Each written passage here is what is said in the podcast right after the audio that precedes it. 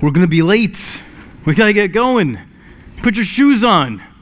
What do you mean you don't know where the other shoe is? I told you to find the other shoe 20 minutes ago. That's what my kids say to me every morning. oh, I should have left the house sooner. Oh, I can't believe the traffic.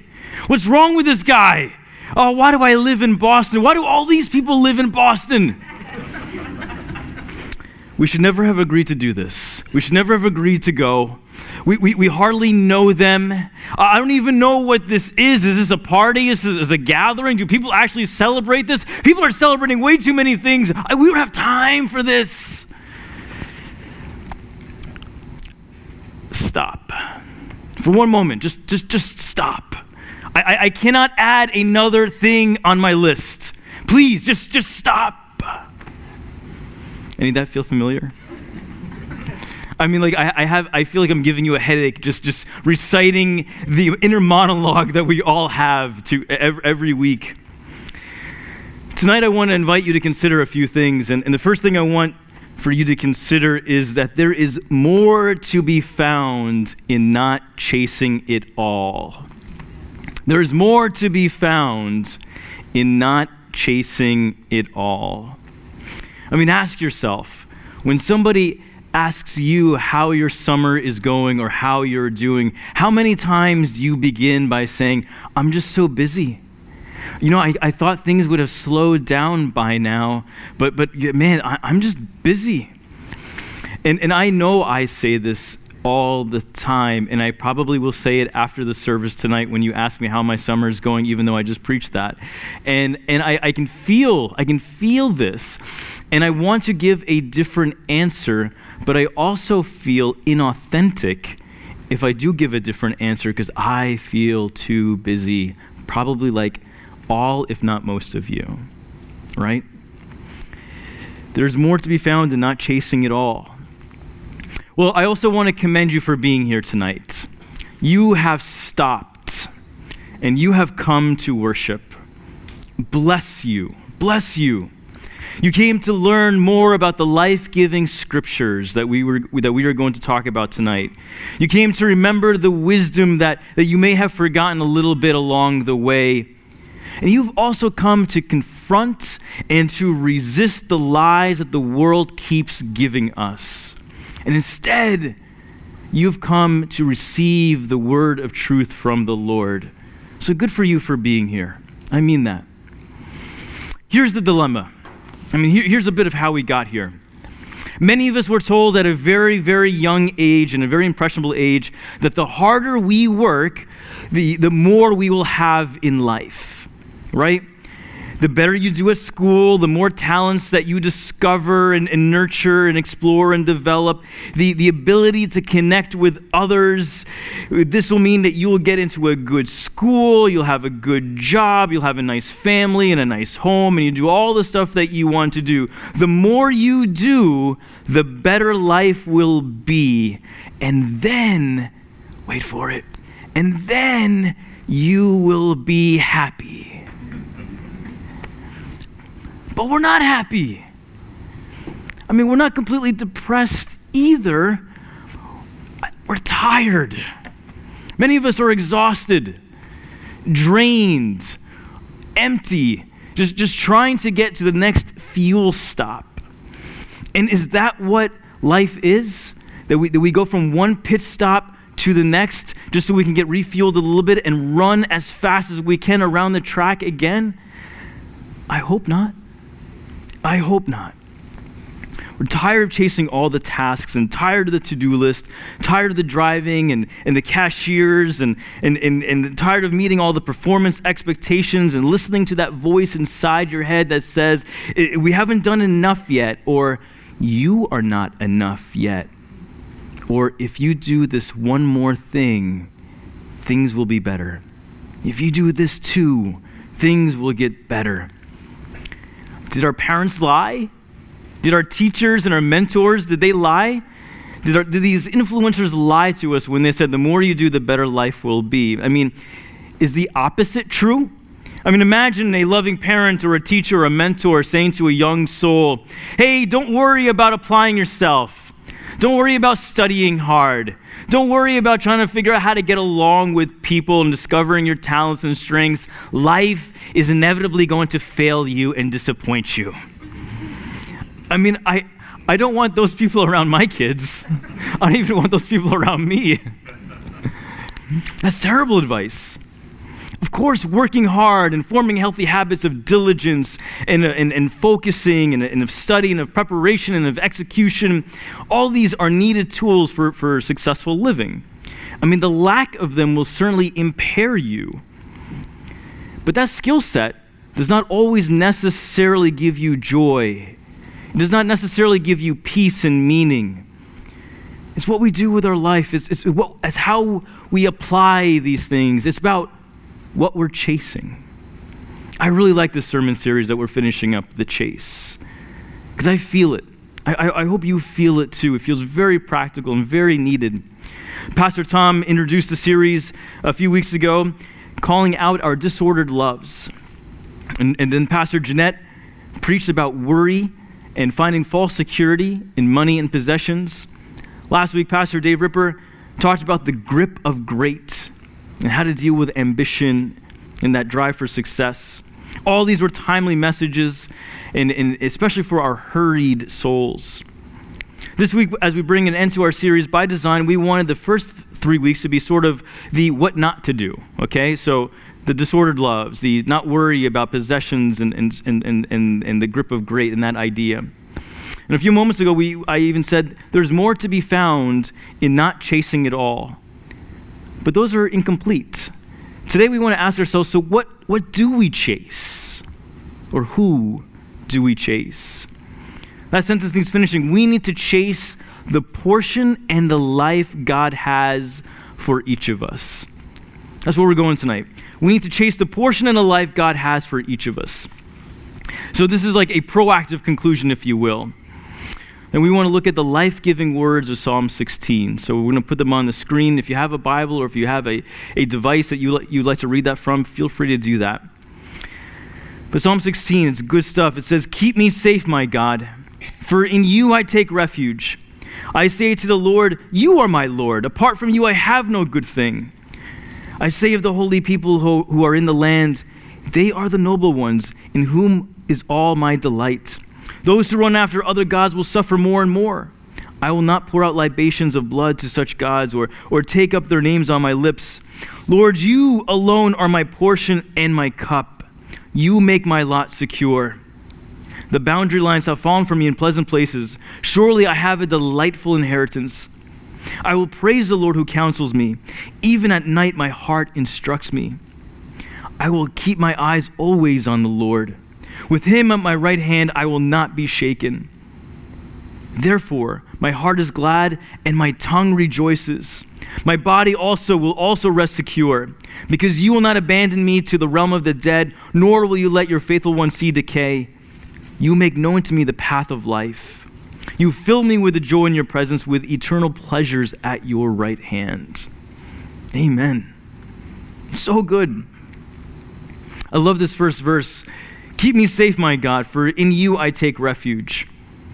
I, I, I, that's a really easy verse to memorize, and maybe this week that's something that you might say to yourself. Uh, you might, you might pray out loud to the Lord in, in a time of need. Keep me safe, my God. In you I take my refuge. You are my Lord. Apart from you, I have no good thing. We believe this is David writing this, and, and depending on, on, on, on how you think of David, you, you either think of him as like this old king you know, kind of just like, you know, sipping tea and writing psalms, or you think of him as this young man, you know, after he just beheaded Goliath type of a thing. We think the context, according to the commentaries uh, that I trust for this passage, uh, we think this is more of David as, as, as a young man on the run, meaning David is not in the palace writing these things, surrounded by armed guards, sipping tea and writing poetry. No, no, no. David is on the run maybe writing in a cave, maybe not knowing that that last sound that he heard is, is, is, is an advancing soldier trying to take his life. You see, David is on the run from King Saul. They were buddies. He was serving, he was serving for him. And then the Lord called David to do this and Saul to do that. And Saul chose a path of pride and selfishness, and the Lord removed his anointing from Saul, and he gave it to David, and called David to be the next king.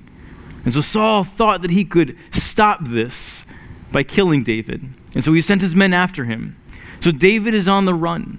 David is, is not knowing if he's going to see tomorrow. He's trusting in faith that he is, but he doesn't know. And he writes these words Keep me safe, my God, for in you I take refuge.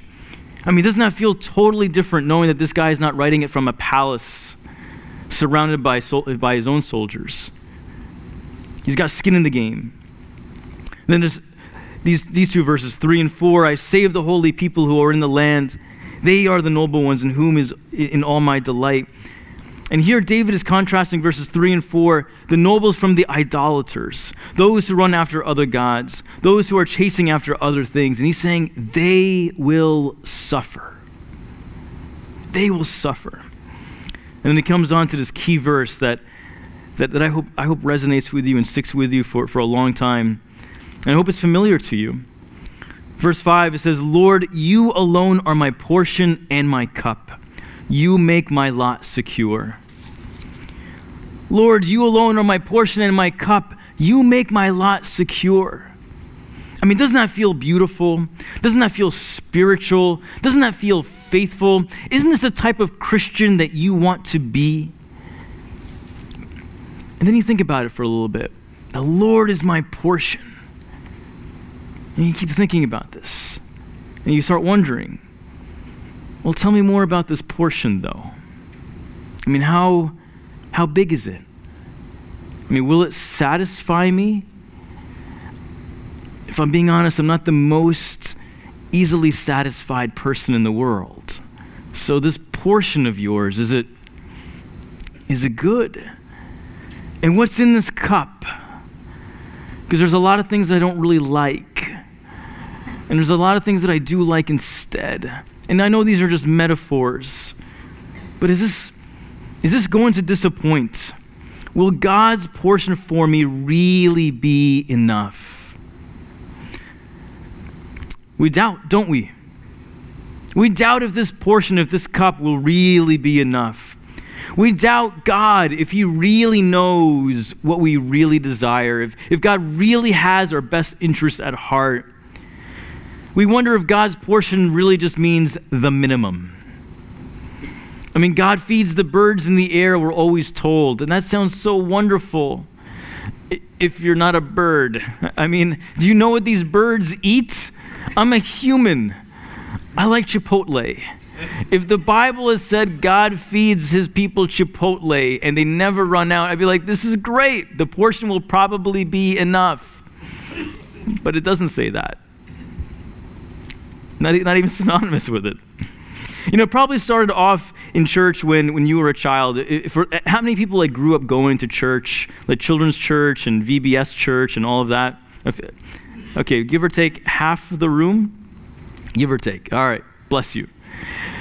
I remember being in VBS one week and I asked for extra goldfish because, and I'm not even like, you know, like, I just wanted extra goldfish, okay? I don't even have like an insatiable appetite. I just, I just like, I just wanted some goldfish. And the VBS teacher, bless her heart, said, no. if I give you goldfish, I have to give everybody else extra goldfish. And we're talking about goldfish. And in my little mind, I, I, I couldn't help but like, like, man, this is church where they don't give you extra goldfish when you ask for it. uh, and and I, I don't think I consciously thought this, but I, I, wonder now if, if there was like a reflection that I put on God, a projection that I put on God as a result of that. Right? God gives the minimum. Is, is this how God is? Like, like, here's your blessing. Be content with that.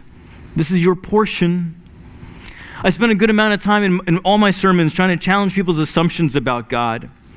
And tonight I want to ask you is, is this part of your understanding of God? Is, is God small? Is God limited? Is God unsympathetic? Is God too institutional?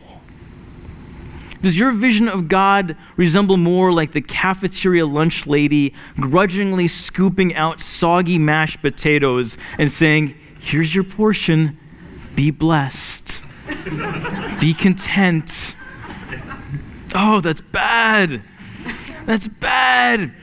I mean, we're afraid that we're going to be duped. We're going to be fooled by, by, by this type of biblical language. And so we, we chase down our own roots, right? We build our own kitchens and, and we, we, we construct our own menus and, and we try to provide for our, ourselves our own portions that we believe that will satisfy us. Because who knows me best? Not God, me. Oh, you know what? When you, when you say it out loud, it sounds really foolish, doesn't it? Who knows me best?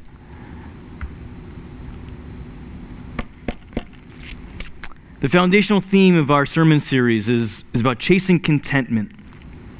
Contentment. That's another fun word. And by fun, I mean not fun. Contentment. I mean, I was one of those giving Pastor Tom a hard time about contentment. Let's not call the series contentment. We're trying to get people to come to church. Come hear a whole series on contentment. I mean, nah, I didn't know if they were going to like be busting down the doors for contentment, right? So the chase was was was was was the uh, was what Pastor Tom came up with, and it depends what we mean about contentment. If contentment means that minimum, this this this, this mediocre portion that we have to we have to be satisfied with, that, that feels like manipulation, and I don't want that. You don't want that. But if contentment means something different, if contentment means that the true thing that will satisfy, the true thing that will endure, the true thing that will enrich. Oh, oh, now we're talking. I want, I, I want to discover what contentment looks, looks like in that world. The irony is that we, the, the chase that we, that we come up with leaves us often with all these other undesirable moments. The things that we chase after often leaves us with all these undesirable moments. It often leaves us lacking, leaves us drained, leaves us empty, and leaves us exhausted. But being content in God's portion is different. And we're going to come back to that in the end. I feel like it's time for an illustration here.